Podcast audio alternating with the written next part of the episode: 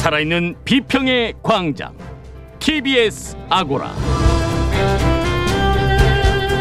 안녕하세요. TBS 아고라 송현주입니다.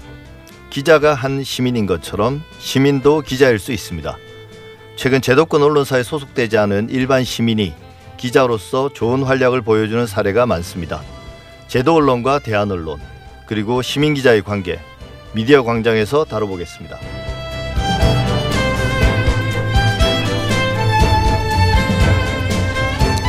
지난 주말 아동 성범죄자 조두순이 만기 출소했습니다. 출소 몇 달 전부터 시작된 조두순 관련 언론 보도. 보도량도 많았고 논란도 많았습니다. 여기에 극성 유튜버들까지 가세했습니다. TBS의 창에서 이야기해 보겠습니다. TBS 아고라 지금 시작하겠습니다.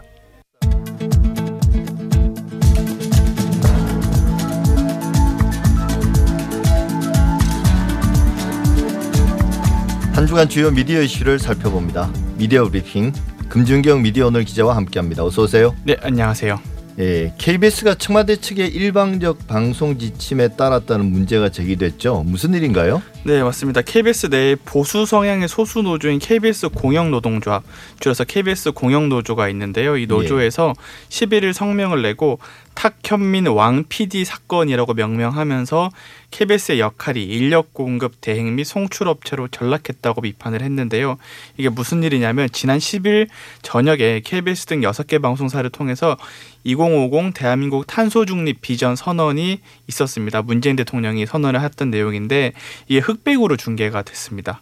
근데 KBS가 이제 방송 영상은 물론이고 자막까지 흑백으로 내보내야 한다는 청와대 측의 일방적인 지침에 따랐다. 하다를 받았다 이런 주장이 제기가 된 건데요. 성명이 나오자 조선일보, 중앙일보 등 언론에서 이를 전하면서 탁현민 왕피디 사건이라는 이 명칭이 더 부각이 되기도 했습니다. 예, 저는 사실 그 흑백 영상이 상당히 인상적이었습니다. 뭐 대통령의 연설 내용과도 정말 잘 어울렸고 그래서 의미가 더 확연하게 전달되는 대단히 창의적인 아이디어라고 생각했는데요. 이게 사실 어, 누구 아이디어인가 여부를 떠나서 대단히 좀 칭찬할 만한 일이 아닌가 업계에 있는 사람들이라면. 네. 근데 이게 청와대의 지시였다는 거죠? 네. 맞습니다. 이제 일단은 성명이 나오자 KBS가 11일 반박 입장을 내고 관련 언론 보도에 좀 정정 요청을 했는데요. 예. 이제 KBS 측의 입장은 이렇습니다. KBS가 이번 대통령 연설에서 키사 이 키가 열쇠할 때 키입니다. 키사여서 중계 제작진이 청와대 측 담당자와 협의를 통해 송출한 것이며 청와대 측에서 지시를 내렸다는 건 사실이 아니다. 그러니까 협의를 한 결과 영상을 이렇게 내보낸 거지 일방적으로 네. 지시를 받은 건 아니다라는 입장을 전했습니다. KBS는 제작진이 청와대 측 담당자와 여러 차례 협의를 통해서 방송 시간, 카메라 위치, 영상 연출, 화면 구성 방법 등 주요 사안을 결정했다고 하고요. 탄소 배출에 대한 경각심을 주는 차원에서 일부 영상이 흑백으로 처리된 것도 협의 과정을 거쳐서 결정한 것이라고 설명을 했습니다. 그리고 KBS는 흑백 화면에 어떠한 컬러 자막이나 로고 삽입 불어라는 청와대 측으로부터 하달 사항 역시도 그런 게 없었다는 입장이고요. 실제 방송을 보면 수어 통역 방송 그리고 자체 로고 자막들이 컬러로 삽입이 된 걸 볼 수가 있습니다. 참고로 이 키사라는 게 행사의 중계 송출을 담당하는 하나의 언론사를 말합니다. 예. 주로 이제 주요 방송 사들이 순번에 따라서 결정을 하는데요.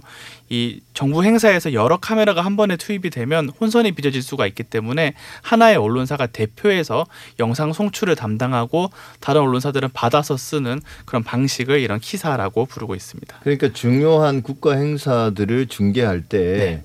그걸 이제 뭐 방송사가 어, 자기 임의로 뭐 그런 것들 편집하거나 어, 영상을 어떤 바꾸는 것들을 막기 위해서 그 결국은 이제 행사를 주관하는 정부 기관이 주도권을 지는 건 어쩔 수 없는 거잖아요. 그렇죠. 당연히 그래야 되는 것이고 네. 그게 마치 이제 청와대가 KBS의 프로그램에 마음대로 지시한 것처럼 그렇게 이제 보도가 된 거네요. 네. 근데 사실 그런 면에서 보면 공영노조 KBS 내부자인데요. 네. 이게 마치 내부 고발인 것처럼 이야기가 됐지만 사실관계를 보면 시청자들이 키사라는 개념을 잘 모르는 걸 악용해서 여론을 호도한 거 아닌가요?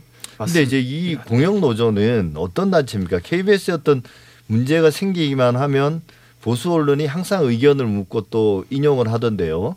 네, 맞습니다. 사실 기사 댓글들을 봐도 노조에서 저럴 정도면은 이제 문제가 있지 않냐 이런 지적들이 많은데 사실 KBS 하면 주로 양대 노조가 거론이 됩니다. 이 양대 노조는 1노조인 언론노조 KBS 본부 예. 그리고 최근에 2노조가 된 KBS 어, 노동조합 이렇게 두 개 노조가 조합원에 수천 명씩 있는 대표성 있는 노조라고 할 수가 그러니까 있고요. 그러니까 주로 이제 기자나 PD들 중심으로 제작 인력들을 중심으로 하는 노조가 있고 네. 그다음에 이제 기술 인력이나 행정직을 중심으로 하는 노조가 또 있는 거죠. 맞습니다. 그게 1노조, 2노조인데 맞습니다. 그럼 공영 노조는 뭔가요? 공영 노조는 사실 이 일부 간부들로 구성된 노동조합입니다. 예. 해설위원이나 이런 역할을 했던 분들이 주로 활동을 하고 있고요. 조합원 수를 정확하게 공개하고 있지는 않지만 이제 100명 전후가 되는 걸로 일단은 추측이 되고 있고요. 그래서 물론 뭐 소수의 의견이라고 해서 반영하면 안 된다는 건 아니지만 사실 내부의 의견을 전할 때는 마치 대표성이 있는 것처럼 부각이 되는 건 조금 사실이 좀 호도되는 면이 있는 것 같습니다. 예, 알겠습니다.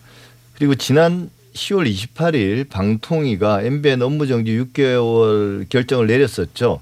근데 그 네. 그 의견 청취 청문회가 그 속기록이 공개됐다는데요. 어떤 내용인가요? 네, 이날 의견 청취가 이제 업무 정지 6개월 결정을 앞둔 직전에 MBN 최대 주주인 장대환 매경 미디어그룹 회장, 예. 유호길 MBN 대표이사 등이 참석한 자리였는데요. 아무래도 MBN을 대표할 수 있는 두 사람이 직접 출석한 청문회라는 점에서 좀 관심이 있었던 상황이었고요. 근데 속기록 자체가 비공개 정보라서 공개가 안 되다가 이번에 확인을 하게 됐고요.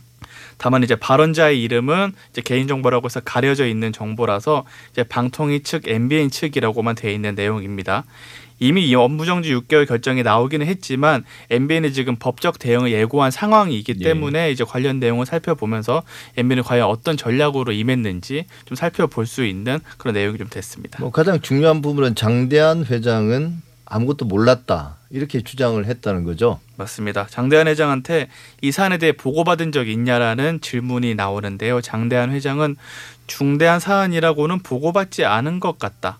직원을 동원해 주식을 사라 차명을 하라 이런 이야기는 해본 적이 없다라고 하면서 본인은 제대로 보고받지도 않았고 그런 지시를 내린 적도 없다라는 입장을 밝혔습니다. 주요 의혹에는 제대로 대답하지 않고 이 방통위원들의 질문에 대해서는 항상 보면 선처를 호소하거나 뭐 사과하는 그런 내용이 중심이더라고요. 네, 이게 70페이지 정도 가량인데 사과하는 내용이 상당히 많습니다. 그래서 언뜻 보면 뭔가 잘못을 뉘우치는 거 아닌가라고 할 수가 있는데 실상은 그렇지 않은 게요. 어, 주요 대목들을 설명드리면 불법 지분과 관련해서 MBN에서는 이제 불법 행위 해소를 위해 대체 투자자를 모아보려고 했는데 종편에 대한 사회적인 비판, 시민단체들의 견제가 만만치 않아서 그것이 여의치 않아서 계속 지나다 보니까 이런 상태가 됐다라고 밝혔습니다. 시민단체 탓을 한 것이죠. 그것이 MBN은 출범뿐만 아니라 이후의 승인, 재승인 과정에서 계속 불법 지분의 해소가 안 됐는데 이와 관련해서는 죄송하다는 말만 반복하면서 답을 피했고요. 또 언론이 최초 보도 당시에 MBN이 이게 사실이 아니다. 민영사상 책임을 묻겠다고 한데 대해서도 이제 송구하다라는 답변을 밝혔고요. 계속 이런 답변이 나오니까 한 방통위원이 되게 답답해하면서 아니 죄송하다, 송구하다 생각이 짧았다. 이런 무책임한 말이 반복되고 있다. 이 자리는 용서를 받는 자리가 아니다. 적극적으로 해명을 해달라고 지적하기도 했습니다. 그리고 마지막으로 이런 대목도 있습니다. MBN 측의 이 류호길 장대한 두 분 중에 한 분의 했던 발언인데요. 죄송하지만 각별히 저희를 도와주시면 거기에 따른 여러 가지 일을 하고 위원님들을 개별적으로 만나서 좋은 어드바이스를 듣고 방통위 최면과 위신을 잘 살리고 노력하겠다는 내용인데요. 이제 어떻게 해석해도 좀 부적절한 발언을 한 것 같습니다. 예, 이게 도 대체 무슨 말인가 싶기도 하고 네. 또좀 유치하기도 하고요. 예, 그렇습니다. 근데 저는 그 속기록을 보고 네. MBN이 말로는 사과를 하고 있지만 네. 실제로는 묵비권을 행사한 게 아닌가. 향후 이제 자신들이 제기할 소송에서 불리하게 고려될 말을 하지 않겠다 그런 느낌이 강했거든요. 네, 맞습니다. 저도 그런 측면에서 이제 70페이지에 달할 정도의 속기록이었지만 어쩌면 이 관련된 내용을 추가로 파악하지는 못했거든요. 달리 말하면 이제 방통위의 청문 절차가 실효성을 거두지 못한 상황으로 분석을 할 수 있을 것 같고요.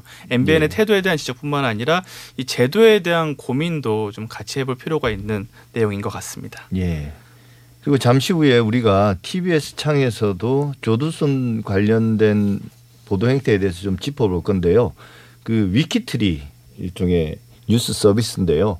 조국 전 장관을 조두순과 연관 지은 보도를 해서 좀 논란이 됐다고 그러네요. 네, 맞습니다. 위키트리가 지난 14일에 쓴 조두순 출소, 조국이 갑자기 이 사람 탓을 하고 있다라는 제목의 기사가 논란이 됐는데요. 이게 조두순의 12년형의 원인이 사실 검사가 제대로 법 적용을 하지 않았던 문제, 항소하지 않은 문제에 있었다라는 조국 전 장관의 게시물을 인용 보도한 내용인데 예. 사실 원문의 취지와 상당히 다른 제목으로 좀 변질되기도 했고요. 문제는 위키트리가 이 기사를 페이스북에 올리면서 조 전 장관과 조두순이 나란히 배치된 사진을 쓰고 조두순이나 조국이나 라는 설명글을 붙였습니다. 조 전 장관이 이 보도를 지적을 하자 위키트리는 기사를 삭제하고 사과를 했는데요. 이 조두순이나 조국이나라는 표현에 대해서는 그냥 부적절한 댓글 내용을 여과 없이 전달했다라고 설명을 했습니다. 그 위키트리의 기사가 문제가 된 게 이번이 처음은 아니지 않습니까? 맞습니다. 이 위키트리라는 매체를 우선 설명을 좀 드리자면 페이스북 구독자가 500만 명이 넘거든요. 예. 소셜 미디어 상에서는 영향력이 기성 언론보다 더 큰 매체라고 할 수 있을 정도인데요. 스스로를 큐레이션 매체라고 표방합니다. 그러면서 이제 커뮤니티나 이런 데서 있는 이슈들을 큐레이션 한다라고 하지만 실상은 뭔가 화제가 될 만한 내용들을 검증하거나 취재하지 않고 기사로 쓰면서 다른 언론보다 자극적인 사진, 제목, 소개글을 통해서 좀 클릭수를 많이 유발하는 매체라고 할 수 있고요.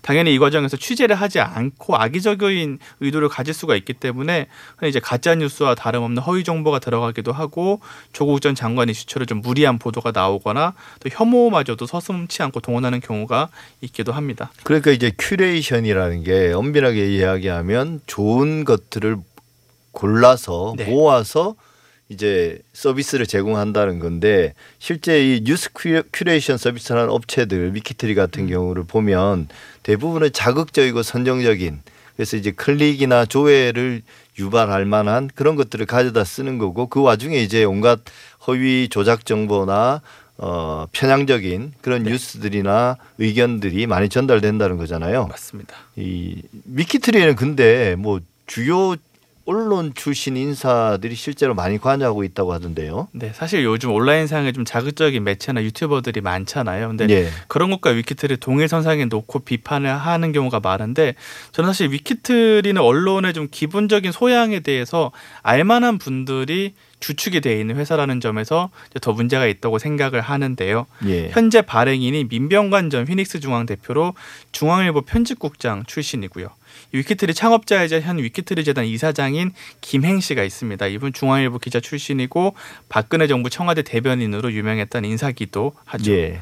그 기술을 잘 알고 있는 거죠. 그렇죠. 주류 언론에서 일을 하면서 어떻게 하면 독자들을 자극할 수 있는가를 잘 아는 사람들이고 그 중에 가장 안 좋은 것들만을 활용해서 돈을 벌고 있는 거죠. 맞습니다. 그래서 이 언론에 대한 뭐 그런 실제로 언론사로 등록이 돼 있습니다. 근데 그러면 예. 언론스럽지 않은 행태를 좀 많이 보이고 있습니다. 예. 미디어 브리핑은 오늘 여기서 마무리하겠습니다. 금준경 기자였습니다. 수고하셨습니다. 네, 감사합니다.